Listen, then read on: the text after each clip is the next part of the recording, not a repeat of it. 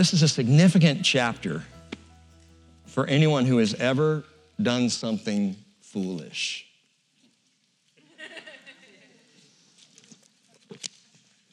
Roadblocks to foolishness, that's what I'm calling it. You'll see why in just a moment. If you'll, again, turn to 1 Samuel 25, picking up in verse 1. And Spirit of the living God, again, we just ask for you to teach us. We trust you and we trust your word, and we just want to hear, hear your word right. And then, Lord, we, we seek to have it applied uh, personally to each one of us. This is a work that you can do. It's not something I can do. And so we rely on you and ask you, Holy Spirit, to teach us in the name of Jesus, we pray. Amen. So, uh, chapter 25, verse 1 Then Samuel died. And all Israel gathered together and mourned for him and buried him at his house in Ramah. And David arose and went down to the wilderness of Paran. He was the last of the Shoftim, or that Hebrew word for judges, what we call the book, or guardians, as we called it when we studied through. Uh, Samuel's the last one. He's the crossover. He's the most famous prophet to follow Moses, and he's the one who helped the people of Israel from the theocracy to the monarchy. He is the anointer of kings. Having anointed Saul, and then having anointed David. And to this day, Samuel remains among the most holy men of God in history. As we read his story and how he handled things, and we see his heart for God's people and for God's kings, it's pretty remarkable. And this is a man, I want to meet him. I want to get to know him because there are very few people in the Bible that don't pull some dumb stunt at some point. Well, Samuel is one of the few. Uh, Psalm 99, verse 6, we read a couple of verses here I'll repeat to you early on. Moses and Aaron were among God's priests, and Samuel was among those who call on his name. They called upon the Lord, and he answered them.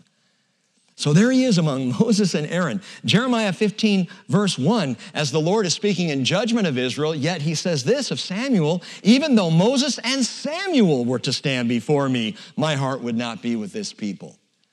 This is an amazing prophet an amazing man who stood for the Lord, made his circuit for the Lord in Israel, whose heart broke, as I said, for the people. And this oft rebellious people here in verse 1 now, all gathered together, says all Israel gathered together. Isn't that ironic? Because this is the man, as they gather to honor and bury him, this is the man that they themselves had rejected. If you look back just for a moment at chapter 8, 1 Samuel chapter 8, in verse 4, says all the elders of Israel gathered together and came to Samuel at Ramah, and they said to him, Behold, you have grown old, and your sons do not walk in your ways. Now appoint a king for us to judge us like all the nations. But the thing was displeasing in the sight of Samuel when they said, Give us a king to judge us. And Samuel prayed to the Lord, and the Lord said to Samuel, Listen to the voice of the people in regard to all that they say to you. For they have not rejected you but they have rejected me from being king over them. We went over this back as this transition began to take place, and now Samuel sees it through. But these are the people who didn't want him anymore, and now they gather to honor him. And now they gather, you know, to bury him and mourn for him.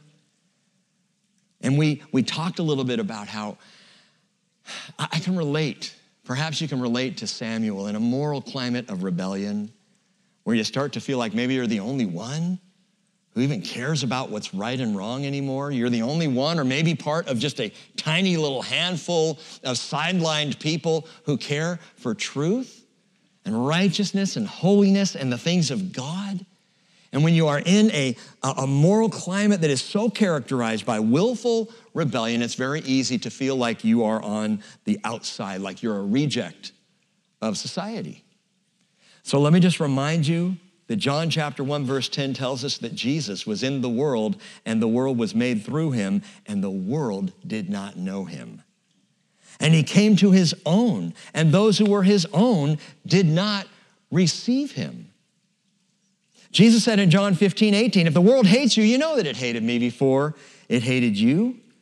And if you were of the world, the world would love its own. But because you are not of the world, but I chose you out of the world, because of this, the world hates you. And yet, Jesus did this. John 1, verse 12, as many as received him, to them he gave the right to become children of God.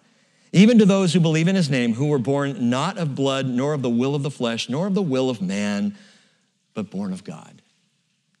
And so, if you feel on the outs, as Samuel did at one point, if you feel like you just don't click in this world, in this culture, in this society anymore, that's all right. Child of God, understand that Jesus has called you out of the world. And they hated him before they hated you. Now, in this funeral, at this funeral in chapter 25, uh, we notice two men appear to be absent. The first absentee is Saul. There is no mention here of Saul actually showing up for Samuel's funeral. Now, now he may have, uh, you know, we'll, we'll give him the benefit of the doubt, but the Bible does not tell us he's there, and it's odd that that that he's not mentioned at all. If he's the king of Israel, isn't it strange that he's not mentioned as being at the funeral and burial of this famed prophet? No word. Saul seems to be MIA. And if we go back to 1 Samuel 15, verse 35, it tells us that Samuel did not see Saul again until the day of his death. For Samuel grieved over Saul. The word until, Samuel did not see Saul until the day of his death, doesn't mean that Samuel saw him on the day of his death. What it means, the word until, is as far as. In other words, he didn't see Saul again. From the point of the rejection of Saul in chapter 15 all the way to chapter 25, in this span of time, Samuel and Saul no longer broke bread together, no longer saw each other, all the way to Samuel's death. Why? Because Samuel would spend the rest of his days grieving over Saul. Did Saul ever grieve over Samuel? We don't know. But the second absentee, I believe, did, and that's David. At the end of verse 1, again, it says, David arose and went down to the wilderness of Paran. If, if you know your Bible map, and most of us probably don't know where the wilderness of Paran is, think of the Sinai Peninsula. David, at this time, as Samuel dies, rather than going up to the funeral at Ramah, he heads south not just to the Negev, not just to the border of Kadesh Barnea, but past that, he continues all the way down into the wilderness of Paran of the northern Sinai Peninsula. He is out of the country at the death of Samuel. Why? Some of you were alive at the time, saw the headlines, read about it, were aware of it. December 8th, 1980, John Lennon was shot and killed under the archway of the Dakota building in New York City. And that morning in the UK, the press finally caught up with Paul McCartney. He was getting into a car outside of his home, and he was asked if he had heard about the death of John Lennon. And his reply, and you can look this up, you can watch it, it's interesting. It was a dull, yeah, drag, isn't it? And he was excoriated for that response. People were so angry, Beatles fans, you know, Lennon fans were like, he didn't care about him at all. It was only later that we learned that Paul McCartney was actually heartbroken that the reason he was getting in his car was to drive to the studio because he couldn't stand to stay home all day alone. And he went to the studio and met up with George Martin, and they listened to old Beatles demos all day long. Because he mourned for his friend, but he didn't want to mourn for his friend in public, you know? Some things are just too private.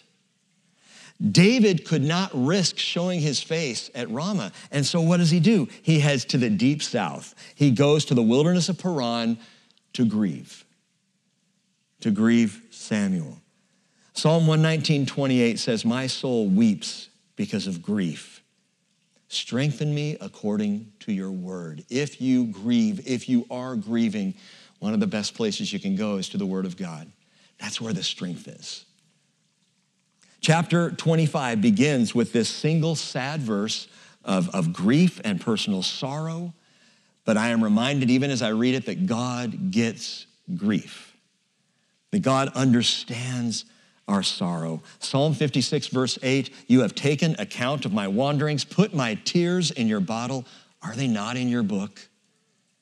Or Isaiah 53, verse 3, he was a man of sorrows, acquainted with grief. Jesus knew, Jesus felt, Jesus experienced grief, even with that profound two word verse in the Bible, John 11, 35, Jesus wept.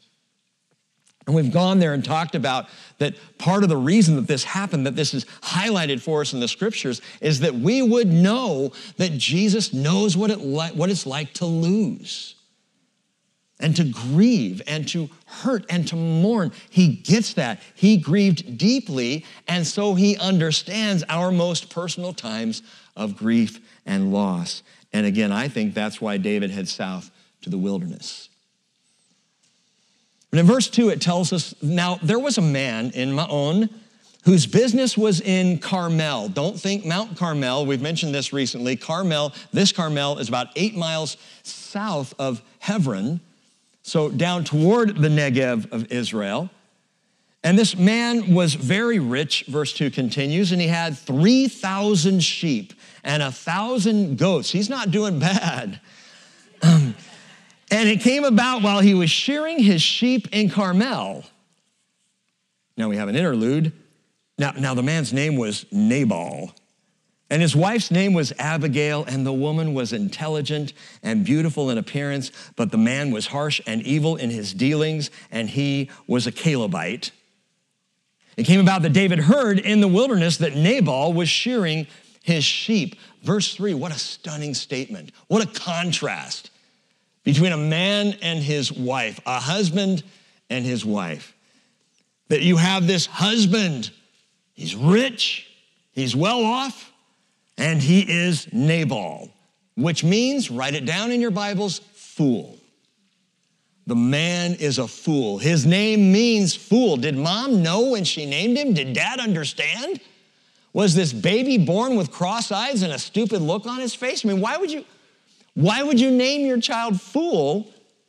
We were talking about this earlier today. I think it's because they didn't realize what the name meant. A lot of times we'll do that. You know, people will name their child I mean, don't raise your hand, but think about this. How many of us, you know, at some point thought, I wonder what my name means? And you went to look it up and you're like, what? Who came up with that? So we got Nabal. His name means fool, but I'll tell you what, man lives up to his name. And then there's Abigail, his wife, who is described here as intelligent and beautiful. What a contrast. Abigail, her name means joy of the Father. Joy of the Father daddy's little girl, you could think, and, we could call these two together Beauty and the Bonehead, because really, that's what they are. Contrasted together, and how this, this foolish, cruel villain ended up with such a lev- lovely wife. Guys, can we be honest? Most of us married up. Just the way it is, it takes years to figure out. A lot of us entered marriage. I know I did, thinking, she is so lucky to have me. How blessed is this woman who to find me? What a Nabal. So here's this man, and it's really interesting because this will play out in the story before us. What a fool. What a complete idiot. What a moron. What a tarara gundie, Bugs Bunny would say. He really is. This guy's just the worst. And you notice that wealth, status, success, and intellect, even marriage to a beautiful, intelligent woman, does not prove wisdom. This guy, for all of his so called success in the world, is yet a fool. Psalm 49, verse 10 says, The stupid and the senseless alike perish and leave their wealth to others. Their inner thought is their houses are forever, their dwelling places to all generations. They have called their lands after their own names. But man in pomp will not endure. He's like the beasts that perish. This is the way of those who are foolish and of those after them who approve their words. And isn't that true in our world, in our society? People look and they say, riches, wealth, success, all of these things, these physical, tangible things, boy, this guy must have it all together. No, this guy's a complete idiot. And oftentimes that's the case, but you want to know the number one trait, the most telling characteristic of a fool. I'll give it to you right here. Jesus said in Matthew 7 26, Everyone who hears these words of mine and does not act on them will be like a foolish man who built his house on the sand. The rain fell, the floods came, the winds blew and slammed against that house, and it fell, and great was its fall. It is the most foolish trait to hear and yet deny the words of Jesus. That, my friends, is a fool because their house will fall and great will be its fall. And my friends, mortality is mankind's great fall. We're all gonna die. The mortal life, unless we be raptured, but the only way someone's gonna be raptured is by keeping these words of Jesus, by loving the Lord, by putting faith in Him. Without that, mortality is it. It is the great fall, and without Jesus, no house will stand. So here's the fool and his beautiful yet intelligent wife, and we still have to try and figure out why she ended up married to him. I'm thinking arranged marriage. She didn't have any say in it because I don't think she would have chosen this complete idiot. Verse 5. So David sent 10 young men, and David said to the young men, Go up to Carmel, visit Nabal, and greet him in my name. And thus you shall say, Have a long life Peace be to you, and peace be to your house, and peace be to all that you have. I really like this greeting. Peace. Peace be to you, peace be to your house, peace be to all you have. That reveals a spiritual heart, someone who's seeking peace for another. Now, granted, this was probably a, a greeting, a kind, generous Middle Eastern greeting, but I like the greeting peace. Matthew 5 9 says, Blessed are the peacemakers, for they shall be called sons of God. Romans 12 18, we saw Sunday, if possible, so far as it depends on you, be at peace. Exactly, be at peace with all men. He's saying, I'm not gonna have peace if you take me away from mom. That's just the deal. Be at peace with all men. Are you looking for peace? Are you offering peace. Are you a peacemaker? That is to be like a son of God, one who offers peace. Well, verse 7 Now I heard that you have shearers, and your shepherds have been with us, and we have not insulted them, nor have they missed anything all the days they were in Carmel. Ask your young men, and they will tell you. Therefore, let my young men find favor in your eyes, for, you, for we have come on a festive day. Please give whatever you find at hand to your servants and to your son David. Verse 9 When David's young men came, they spoke to Nabal according to all these words in David's name, and then they waited. So David sends them up to Carmel, to Nabal. It is a festive day. This is sheep shearing time. David knows this. Sheep shearing time is harvest time for the rancher. This is, this is a time of celebration. And the way they did this was they would shear all the sheep, and once all the wool was off and collected, it was a feast. It was celebration. I like this about the Israelites. They, they had a feast for everything. And they knew how to celebrate. And when the job was done, the celebration began. And they're all gathered there, and it is this festive day, a time of, you might say, sheer celebration. And it was customary hospitality to share such celebrating with others, especially with those who were like minded, other ranchers around. Hey, come celebrate with us. We're sharing the sheep today. Those who were involved with maybe offering some protection, as we will come to see that David's men did. All the time that they were shepherding their sheep, Nabal's men were shepherding all of these sheep and goats in Carmel. David's men were around providing protection. Maybe not looking after the sheep, but making sure that none of the sheep were bothered, that none of the, none of the shepherds were hassled. And so David sends his men up to Nabal. They may be running short on provisions. They've been down in the wilderness, right? So he says, Go up and, and talk to Nabal and give him peace and just say, Hey, can we join in the celebration with you? Do you have something on hand that we can celebrate and we can enjoy some food with you? Verse 10 But Nabal answered David, he answered his servants and said, Who is David? And who is the son of Jesse? Whoa, whoa now. How did he know that David was the son of Jesse if he didn't know who David was? He knows exactly who David is. And what he's saying is very offhanded. Who's David? Who's the son of Jesse? There are many servants today who are each breaking away from his master. What? Okay, that's a slight. There are many servants breaking away like David broke away from Saul. Verse 11 Shall I then take my bread and my water and my meat that I have slaughtered for my shearers and give it to men whose origin I don't know or whose origin I refuse to recognize? So David's young men retraced their way and went back, and they came and told him according to all these words. Some suggest what's going on here is that Nabal is a partisan.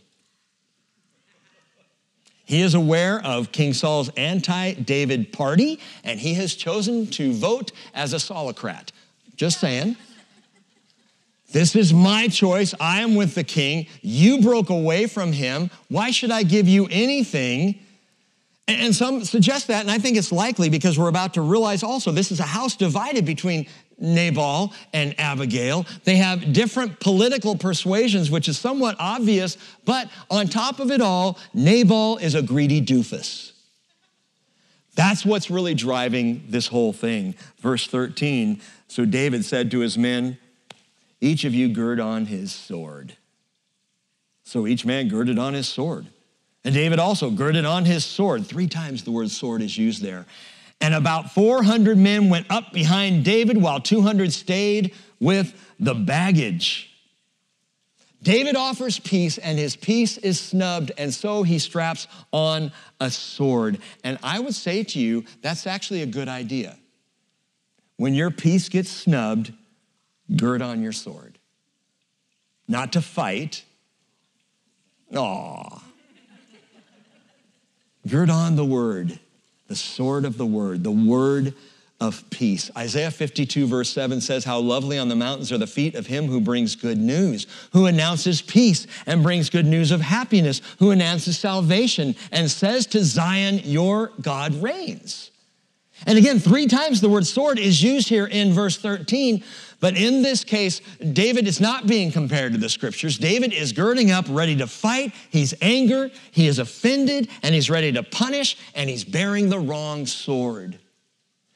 And David right now is on the verge of tremendous foolishness.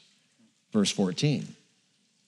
But one of the young men told Abigail, Nabal's wife, saying, Behold, David sent messengers from the wilderness to greet. The word greet there is literally to bless our master.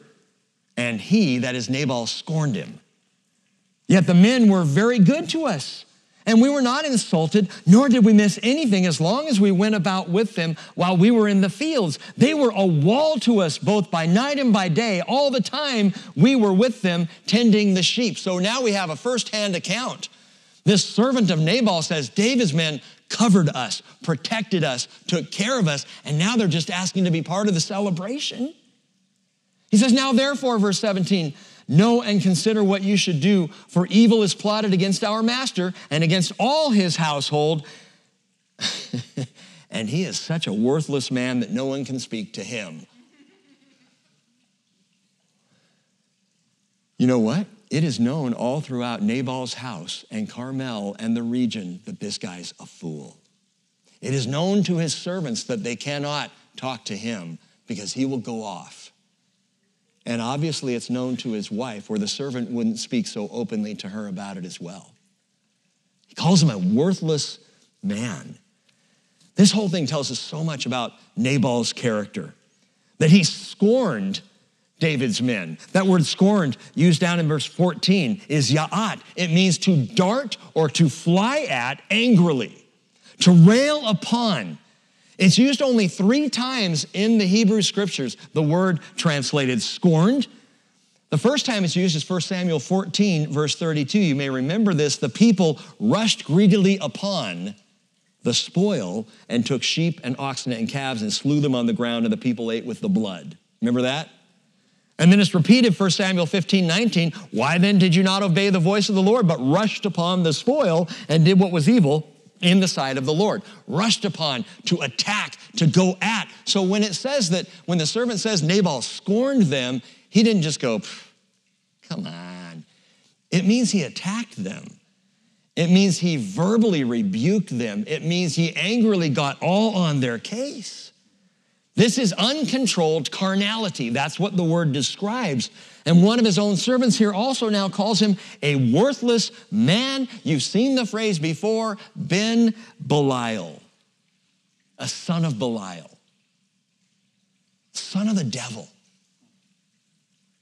2 Corinthians 6:15. Remember Paul said what harmony has Christ with Belial or what has a believer in common with an unbeliever?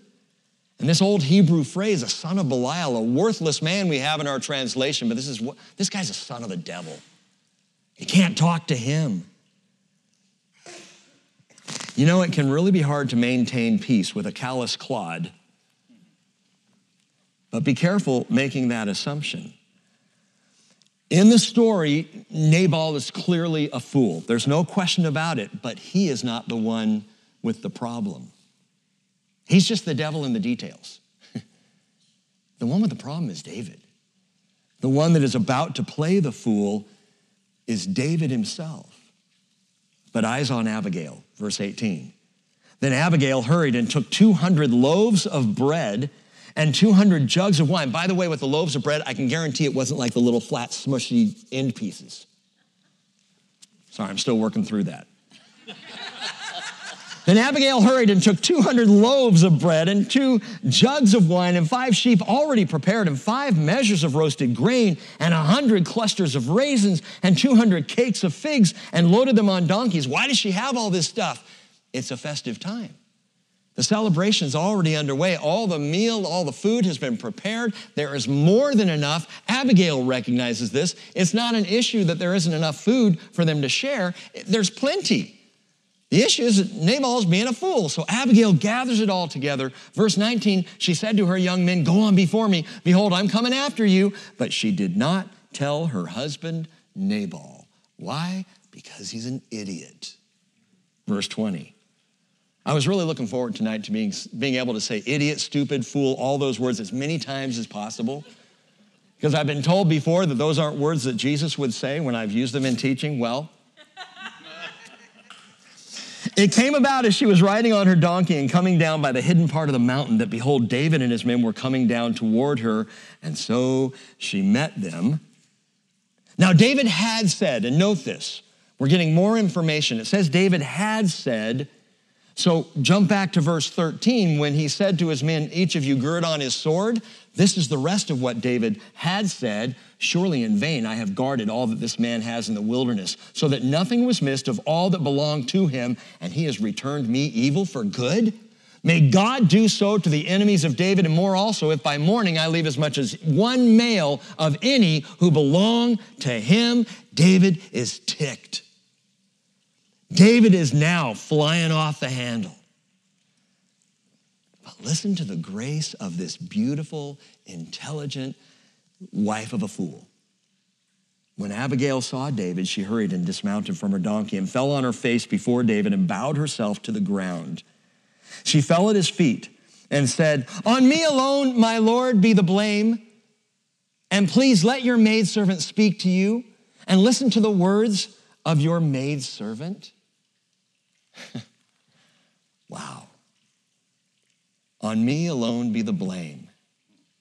She didn't even know about this. She knew nothing about this, this interchange between Nabal and the men of David. She was completely unaware till the servant came and told her.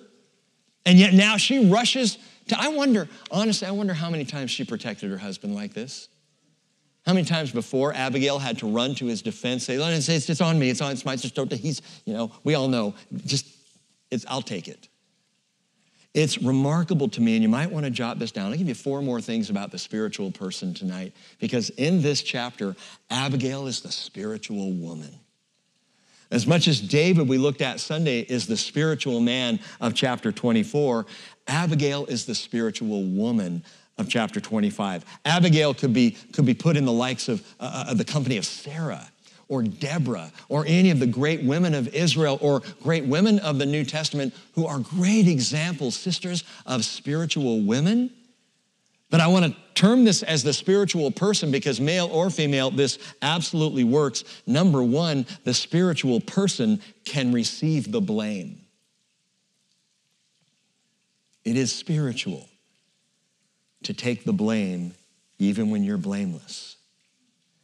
It is a spiritual act when you are innocent of it all to take the downside. Abigail is obviously innocent, but she takes the responsibility. She takes it on herself. She humbles herself, even offering apology for a wrong that she did not commit. And it is one of the best ways to diffuse an incendiary situation. Take the downside. It always works when you say, you know what, I'm, I'm so sorry. i you know, I've told this story before, but I got a minute, so I'll tell you. Many of you haven't heard it. I was in living in Fairfax, Virginia, Cheryl and I, and I had zero uh, decent clothes to wear on a Sunday morning because in Fairfax, Virginia, even the youth pastor has to dress up. So I was the youth pastor at the time, and I had to get some nice button-down shirts to go with, you know, ties and all that stuff. And I'm in this store in, in the mall. What was the name of the store? Do you remember? Oh man, I'm gonna remember. It's because it's funny. Cuffs. Cuffs. C U F F S. Cuffs cuffs. So I go into cuffs to buy a shirt, a nice button down shirt, and I bought a couple of shirts and I took them home and I, and I tried them on and they didn't fit at all. So I carefully folded them back up, put them in the package, went back to the store and went to, up to the counter and said, hey, these don't fit me. And, and the salesperson said, so?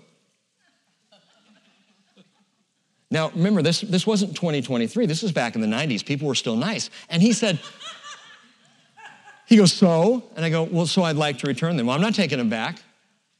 What do you mean you're not taking them back? You, you've got a return policy. Well, I'm not taking them back. And, and, and he slid them back across the table at me. Now, granted, I hadn't had the best day, but I slid them right back across the table to him. I said, You are going to take those back. I'm returning them. And he goes, No, I'm not. He slid them across me. And the sliding got more and more vicious every time until the shirt's like, you know, throwing shirts. And, and, and all of a sudden, now this guy's going off. And, and cuffs, you could change the name because it's what he started to do to cuss. He's cussing me out in the store, and he's coming around the edge of this counter, and this guy is ready to throw down over two shirts. All I can say is the Spirit of God came upon me in that moment because I realized we're about to have a fight right here in a store in the mall. And, and I just went, I said, Are you having a bad day? Because I'm kind of having a bad day. I'm really sorry and everything was over. I mean, the wind went out of the sails. He cussed a few more times, but it was more under his breath. Well, and I'm like, thanks a lot, Nabal. I didn't say it out loud,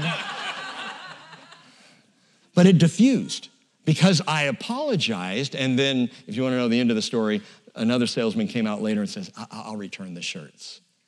Because I'm sorry, uh, that guy's not going to last here. And I'm like, yeah, I know.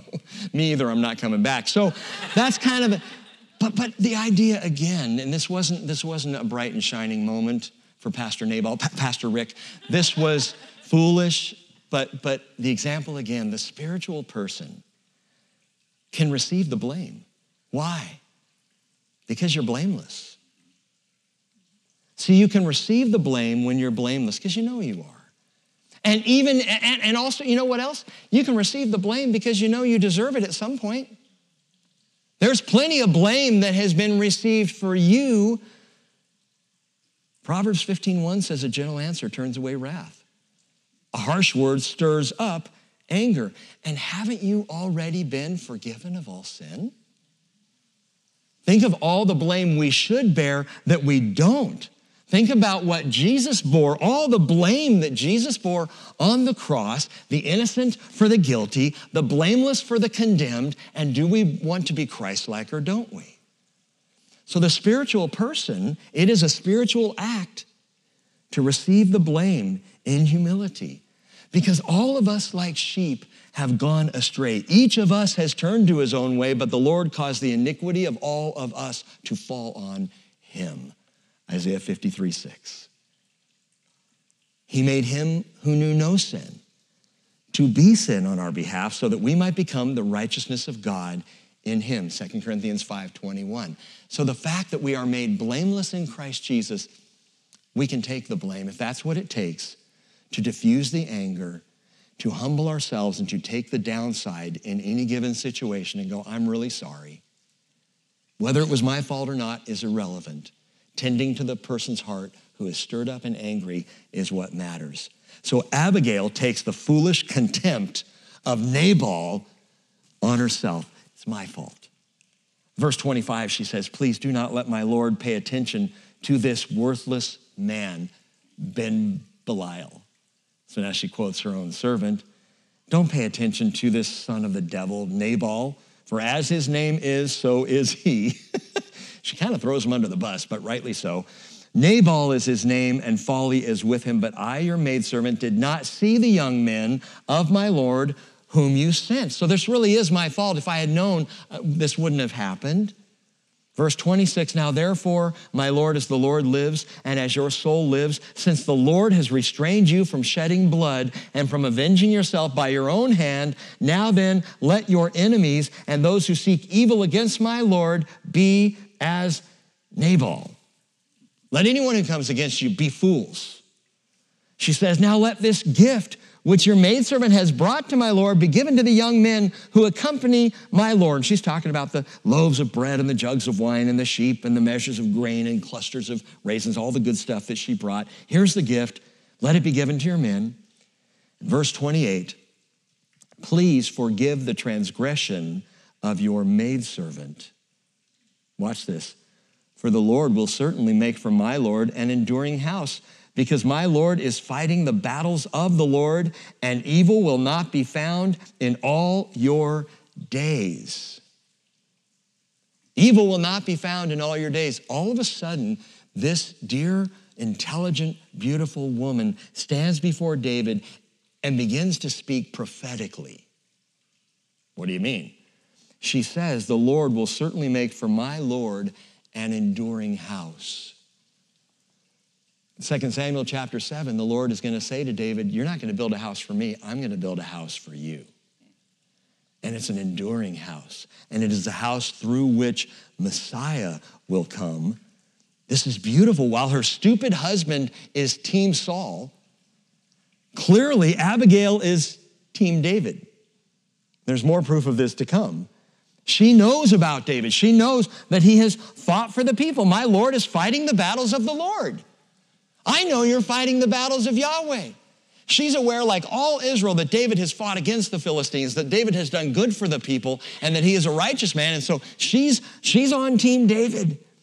And more than Jonathan or Saul, she now encourages David with the promise of an enduring house. Again, that's the house, the house of David, through which Messiah will come. This borders on the Christological. She is speaking something prophetic. Side note to consider future things as foretold by prophets and apostles and as revealed by the Lord Jesus himself is not foolish. Ignoring them is foolish.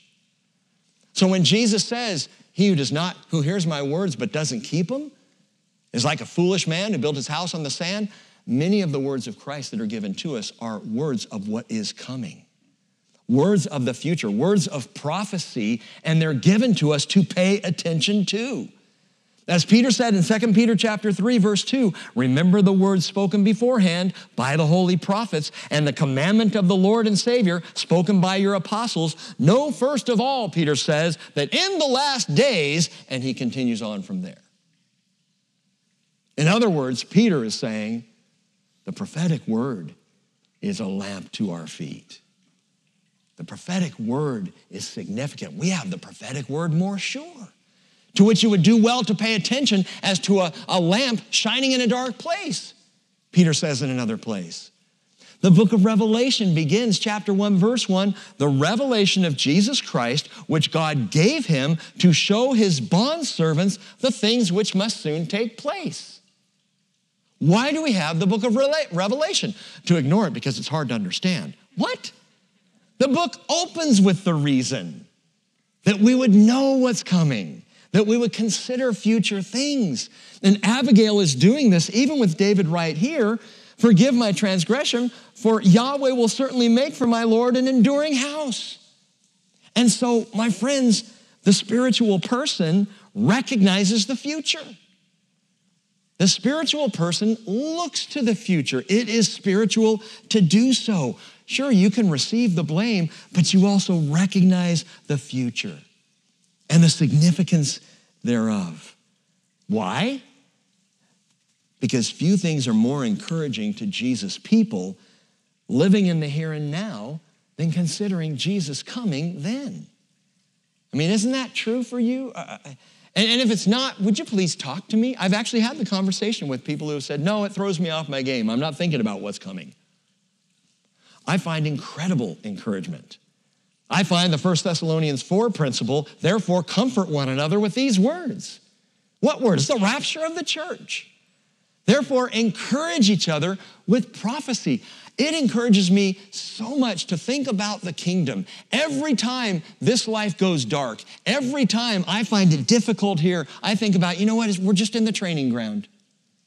This is not the deal. The kingdom is the deal. The kingdom is what it's about. We're going to serve and work and flourish with Jesus for a thousand years. What's, what's the length of your working life here and now? 30, 40? Really? Well, I was 40 years at such and such company. Well, bully for you, you got a thousand year reign ahead of you. And that's just the kingdom. We haven't even gotten to Revelation 21 and 22 yet.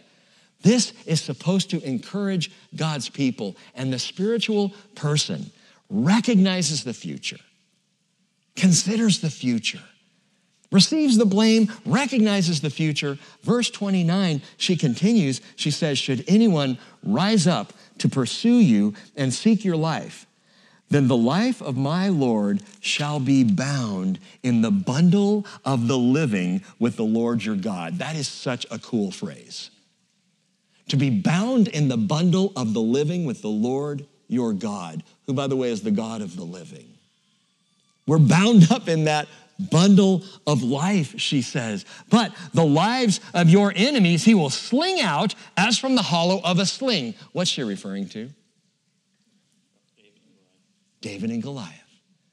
She is very aware of David's exploits. You're bound in the bundle of the living. That is those who live in the will of Yahweh. But the spiritual person also recalls the victorious past.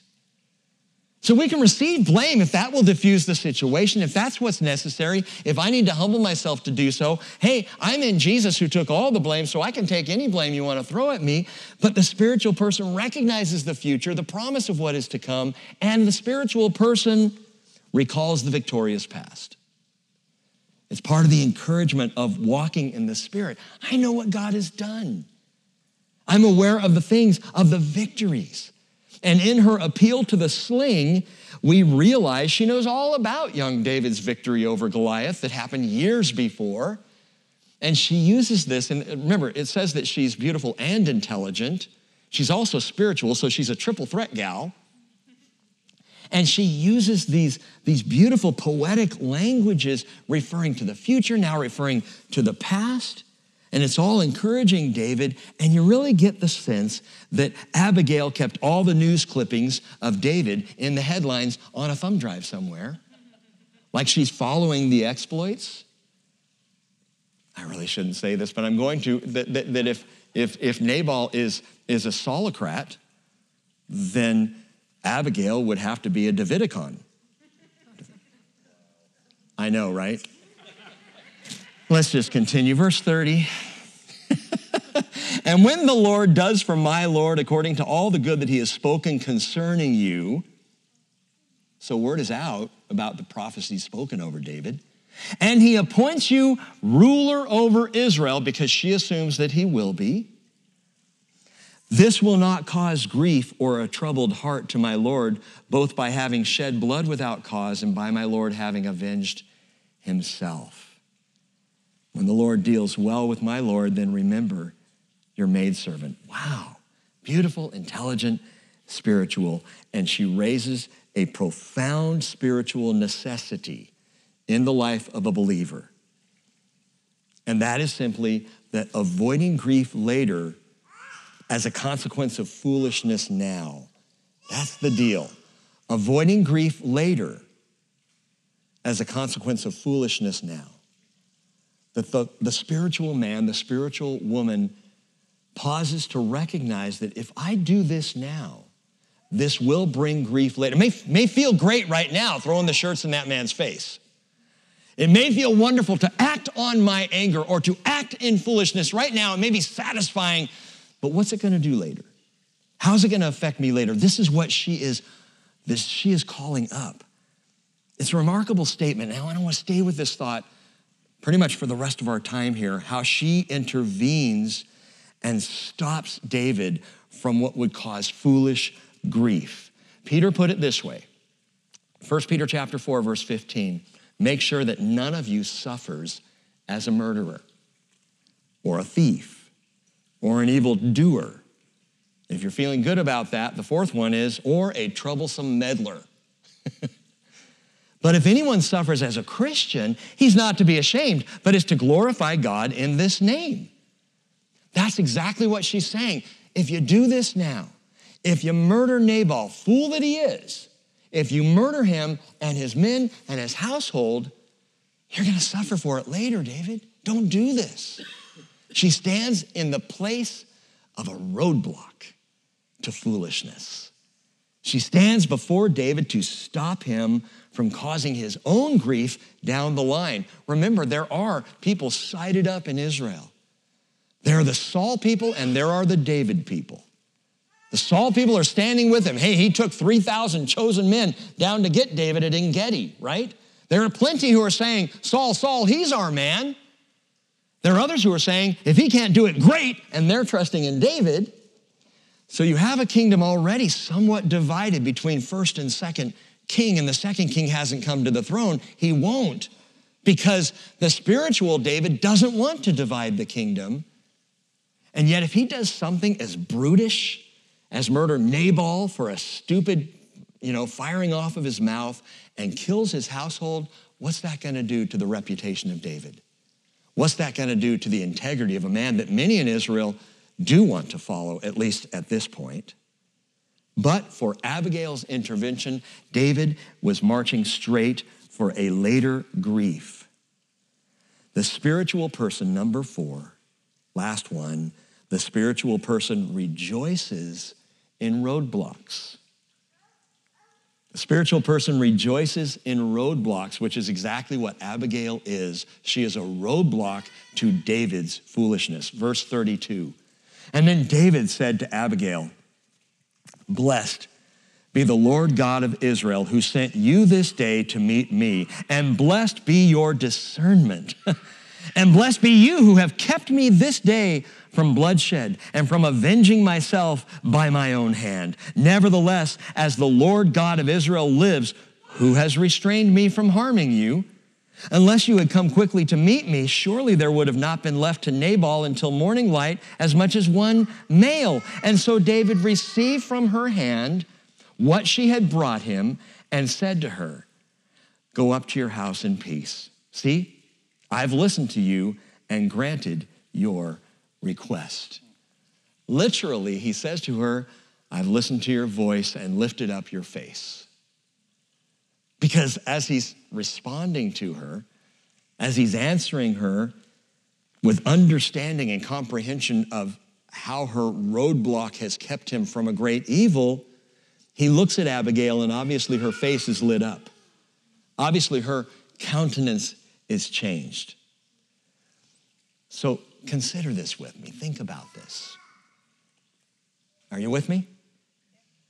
We need roadblocks to foolishness. We all need roadblocks to foolishness. We need divine restraint against thoughtless carnality. Because as spiritual as you may be, you are also carnal. As spiritual as I may be, I can slip into the soul like that. We need roadblocks to foolishness. Divine restraint. See, thoughtless carnality can collapse spiritual discernment. Just when we think we are at our most spiritual, we can immediately slip into carnal carnality. We can do something of the flesh, something stupid, something foolish. We need the Spirit to intervene. We need the Spirit to rescue us from our own stupidity. Because there is a way which seems right to a man, but its end is the way of death, right? Proverbs 16, 25. So let me ask you this question How many of you have looked back to a, a time when you might have done something really, really stupid had not God intervened? Maybe through a family member. Jake tells me it was his brother. Through a parent, through a friend, or through some situation. You are on your way to go destroy a relationship and the car breaks down. I mean, it, it, could be anything, but, but we're about ready to do something super stupid, and God stops us. And it's only later that we look back and go, wow, wow, what a Nabal. And my name is David. How foolish. I wonder if in the future David would look back on this situation, this scene, this day, in fact, I wonder every time he saw Abigail after this and he would see her again, I wonder if he thought, that was a close one. I really could have blown it there. The story of chapter 25 is told around a series of soliloquies. That's really the substance of the story. I mean, we get the story, but we really hear it through statements of David and then of David's servants, and then of Nabal, and then of Nabal's servant, and then of Abigail and David. These are all soliloquies that are spoken by people that put the story together before us. And it's not just chronological, but it's thematic. So we move through this, and I don't want you to understand that this story is best read juxtaposed with chapter 24. Chapter 24 comes before chapter 25. I don't know if you, if you caught that. But it's not just chronology, it's, it's the theme that in chapter 24, David restrains himself from killing Saul. David shows great spiritual restraint. The spirit man is at work in David, and David is able to restrain himself from taking matters into his own hands in the cave. But in chapter 25, David is going to take matters into his own hands. He is going to play the fool and the only restraint on David in chapter 25 is the Lord. He restrains himself, the spiritual man, in chapter 24. But in chapter 25, it takes the spiritual woman, Abigail, to restrain him. But understand this, listen to me, it's not Abigail who restrains him, it's the Lord.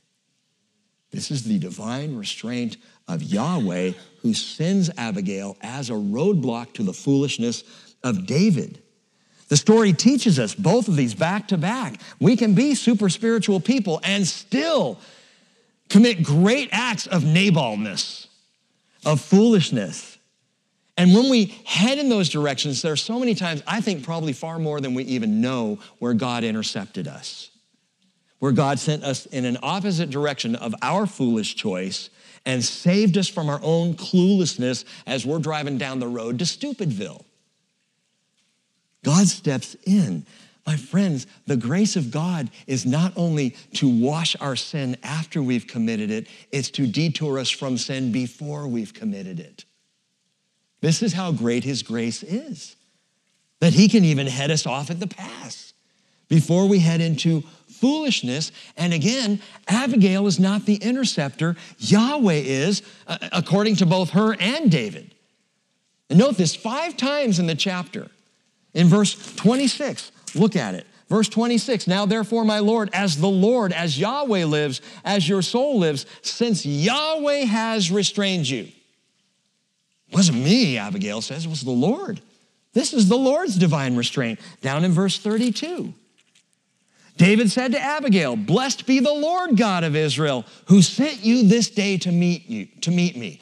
This was the Lord's doing, he says in verse 32. In verse 33, blessed be your discernment, and blessed be you who have kept me this day from bloodshed and from avenging myself by my own hand.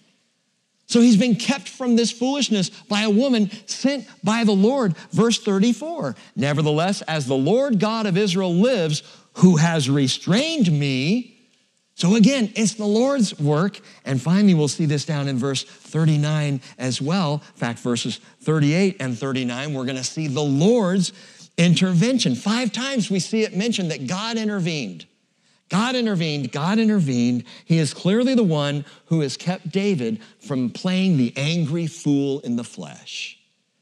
It's the work of the Lord. And he does this. Again, he, he doesn't just keep us from temptation or from the enemy, he keeps us sometimes from ourselves, from our own foolishness, from our own folly. Psalm 69, verse 5 Oh God, it is you who knows my folly. And my wrongs are not hidden from you. You know what? We try so hard to be cool, and we are so foolish. And the Lord actually protect, he didn't protect me my freshman year of high school.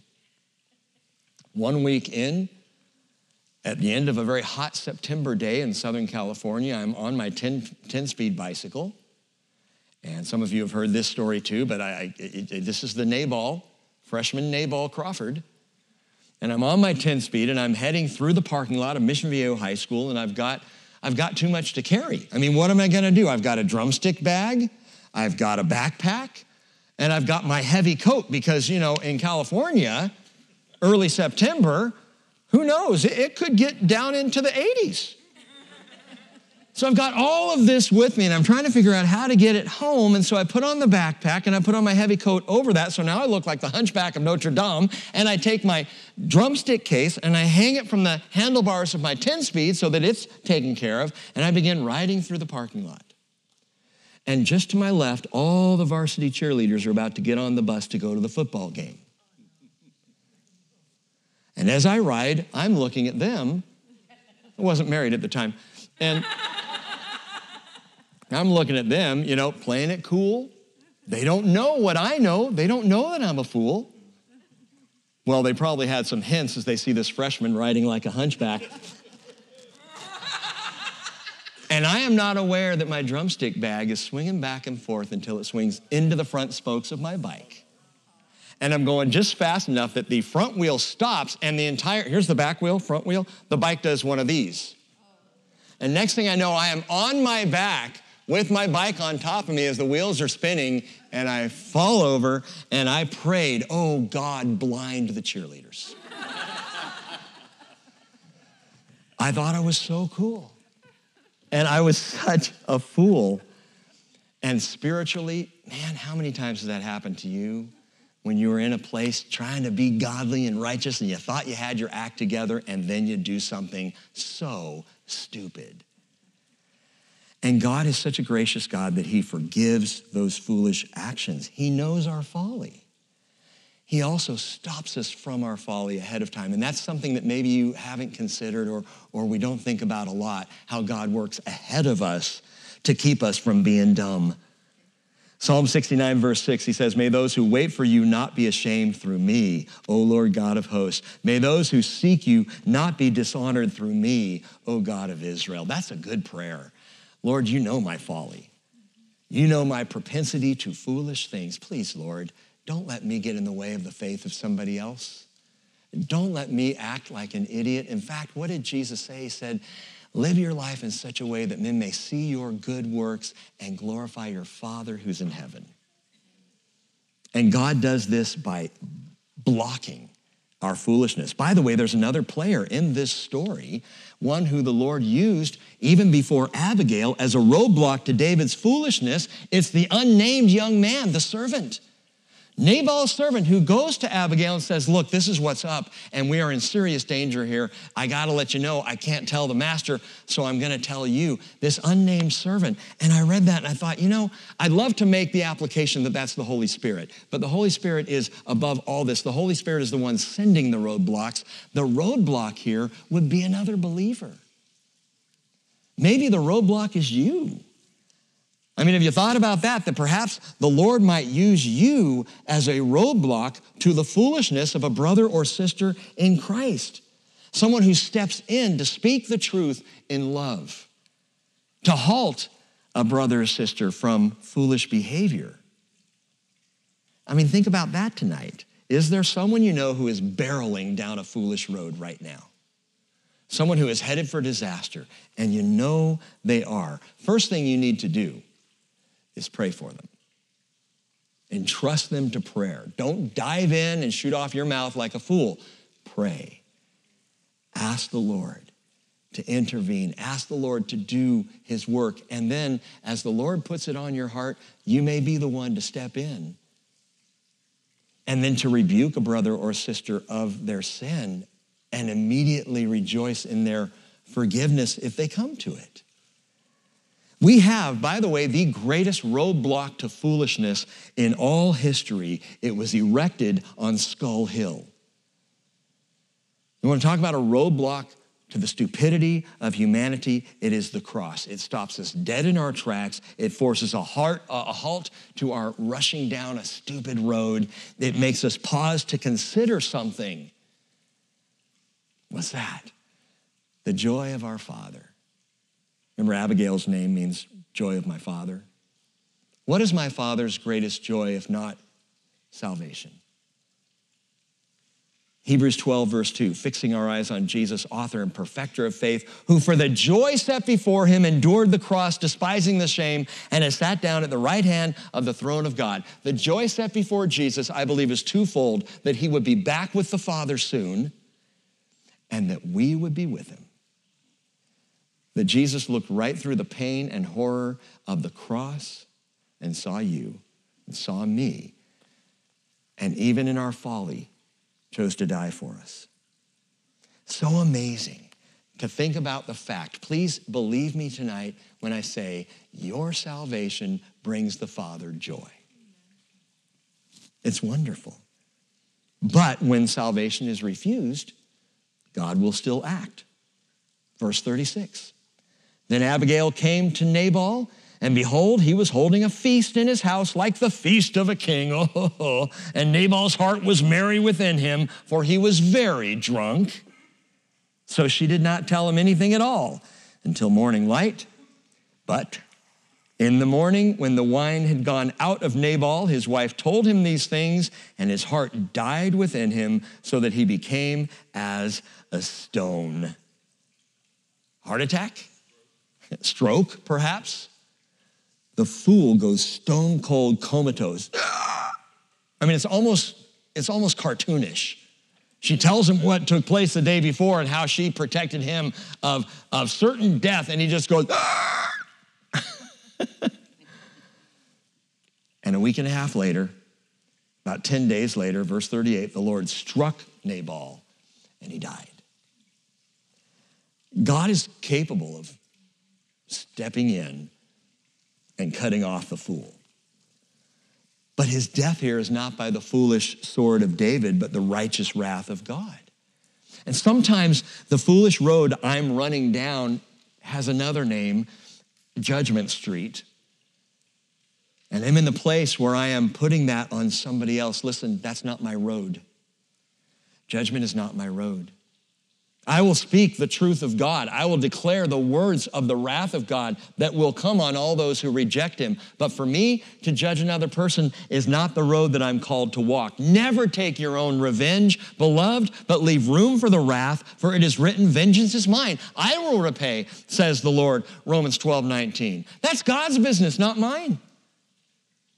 And the way we walk that out, it's so important as Christians to understand. We don't walk it out in judgment and hate for a lost world. We walk it out in truth. We will declare what the Bible declares as true, even if what the Bible declares is offensive, we'll share that, but we don't share it from a place of judgment. You're such a sick sinner. Look at, let me just show you how bad you are. We share it from a place of love and compassion and grace if you continue down this road you will die the death of a fool. We are called to walk in compassion and love and grace and mercy. The kingdom of the Son of God could not be entrusted to David completely. It wasn't David's wrath that needed to be fulfilled here. And so, what God does is He sends an Abigail, He sends a servant, He sends roadblocks, He stops David from this foolishness, and then guess what? God takes out Nabal. Why didn't he just let David do it? Because it would have been on David. By God doing it, it was an act of righteous wrath rather than an act of aggrieved anger. And there's a clear difference. God must intervene, detour, and even block our paths from time to time from our own reckless idiocy. And you know what? As much as the kingdom couldn't be completely entrusted to David, God had to intervene and take care of it here. Same goes for us. The church cannot always be completely entrusted to us. What do you mean by that? I mean the kingdom there are those who still teach and believe that the kingdom has been entrusted to the church to win the world and to hand it over to Jesus once we've accomplished our good work. That is bogus. That is not Bible. The kingdom has not been completely entrusted to us. We are men and women citizens of that kingdom, but we are not going to bring about its perfect glory and then hand it to Jesus. He will bring it when He comes. Because we would mess it up. Look at the state of the church anyway in the world today. And I, I say this loving the church. But my point is very simply this there has only ever been one who could fully be entrusted with bringing about the kingdom. Only one who is never a fool. Only one who thoroughly understood and understands that kingdom glory must come through the mean Nabals of the world. You got to endure this stuff to get to the kingdom. Because some of those mean Nabals actually might repent and be saved. You think you've been plagued by fools in your life? Consider Jesus. Don't take things into your own hand. Don't assume that you know right. Let Jesus take all things into his hands because when Jesus takes things into his hands, he sees the scars. Hebrews 12:3 consider him who has endured such hostility by sinners against himself. Consider him so that you will not grow weary and lose heart. Do what he did. And you won't be the Nabal in the story. God's going to send roadblocks when we need them. I am so thankful for that. Verse 39, when David heard that Nabal was dead, he said, Blessed be the Lord who has pleaded the cause of my reproach. Jake pointed this out to me today. I didn't even see it. Who has pleaded the cause of my reproach? Yeah, the Lord prayed for me, David says. God prayed for me. Blessed be the Lord who has pleaded the cause of my reproach from the hand of Nabal. What does that mean? Remember that Jesus is forever interceding for the saints? Now, I don't think it's reading into it to say that it is entirely likely that as David is heading down, that the Lord Jesus, among the triune God, that Jesus pleaded his cause. And the Father sent the roadblock in the person of the servant, in the person of Abigail. Interesting to think. He pleaded the cause of my reproach from the hand of Nabal and has kept back his servant. So there it is again. He kept back his servant from evil. The Lord has also returned the evil doing of Nabal on his own head. God took care of all of it. I didn't have to. David is realizing all of this. And then David sent a proposal to Abigail to take her as his wife. Oh, David. Read on. When the servants of David came to Abigail at Carmel, they spoke to her, saying, David has sent us to you to take you as his wife. She arose bowed with her face to the ground and said, Behold, your maidservant is a maid to wash the feet of my Lord's servants. I am so impressed. It's a good thing Abigail was 3,000 years ago. I am so impressed with this woman. Godly, spiritual, David now wants to take her as wife. Of course, this is Wild West times in Israel. They haven't fully recognized the one man for one woman. That's going to be problematic all the way through the kings. Solomon's going to have a big issue with it. David already has a wife, Saul's daughter, Michal. He has another wife who, who, who will show up here in a moment. And he wants Abigail, but, but what's her answer? Well, I can't do that. Well, she doesn't really have a choice. This is a woman in that day and age, in that time. So what does she do? I will be a servant. I will come to your house and be a servant and wash the feet of your servants. This is a beautiful, humble woman. And then Abigail quickly arose and rode on a donkey with her five maidservants who attended her, and she followed the messengers of David and became his wife. David had also taken Ahinoam of Jezreel, and they both became his wives. Okay. He's not even king, and he's already violating the rule of the kings in Deuteronomy. And it's going to cost him. Verse 44 says, Now Saul had given Michal, his daughter, David's wife, to Palti, the son of Laish, who is from Galim. This is just getting messier. Michal's going to show up later, and she's not going to be a real encourager of the house.